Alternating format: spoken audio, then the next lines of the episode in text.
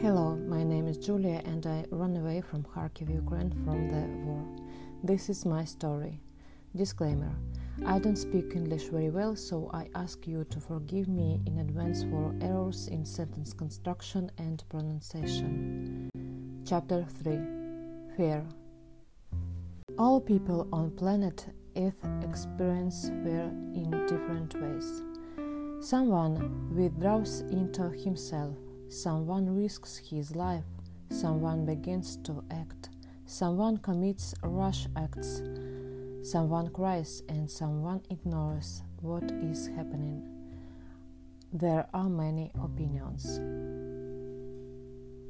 I remember that when the war started, the most difficult thing was to cope with fear with the fear that at any moment a bomb or a rocket could fly into your house, with the fear that something might happen to your family and friends.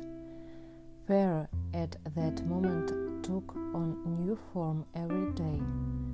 Here it is small, with great hope that everything will be fine. It's like an avalanche descending from a mountain, consuming everything in its path.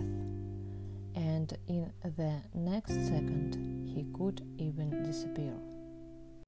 The silence has become the new fear, especially during curfew. In Kharkiv at that moment, the alarm sirens didn't work so we updated the Telegram channels every second to find out whether to hide or not.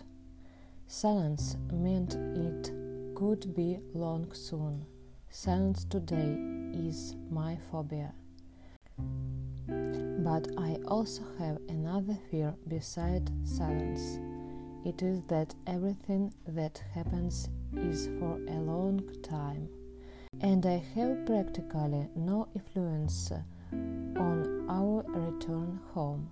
It is a fear in which it is very easy to drown, and there will be no salvation for you, since it is experienced but almost everyone who was forced to leave their homes. And most importantly, this is a completely rational fear which is fundamentally different from the fear of silence. It is always with you. I have relatives and close friends who are now in Kharkiv. Someone serves in the army of Ukraine Someone is engaged in volunteer activities.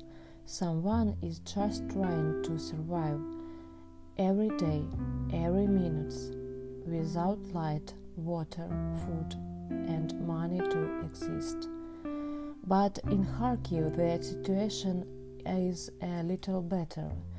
My friend's parents are now in occupied Mariupol, and I hope that everything is fine with them. My mother's college has not been in contact for a week from a town in the Kharkiv region, and we pray that she's alive. My sister's husband's father completely refuses to leave Chernigiv, and it is very difficult to live now her husband himself is fighting for the freedom of our country. Fear is a new form of anxiety.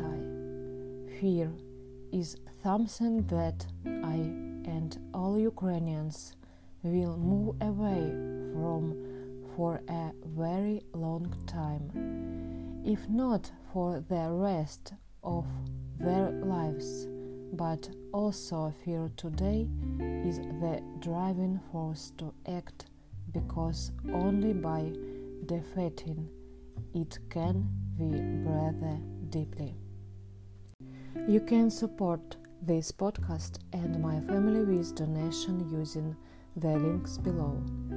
10% of the amount sent by you will be donated to support civilians in volunteer funds that deliver food and medicine in Kharkiv.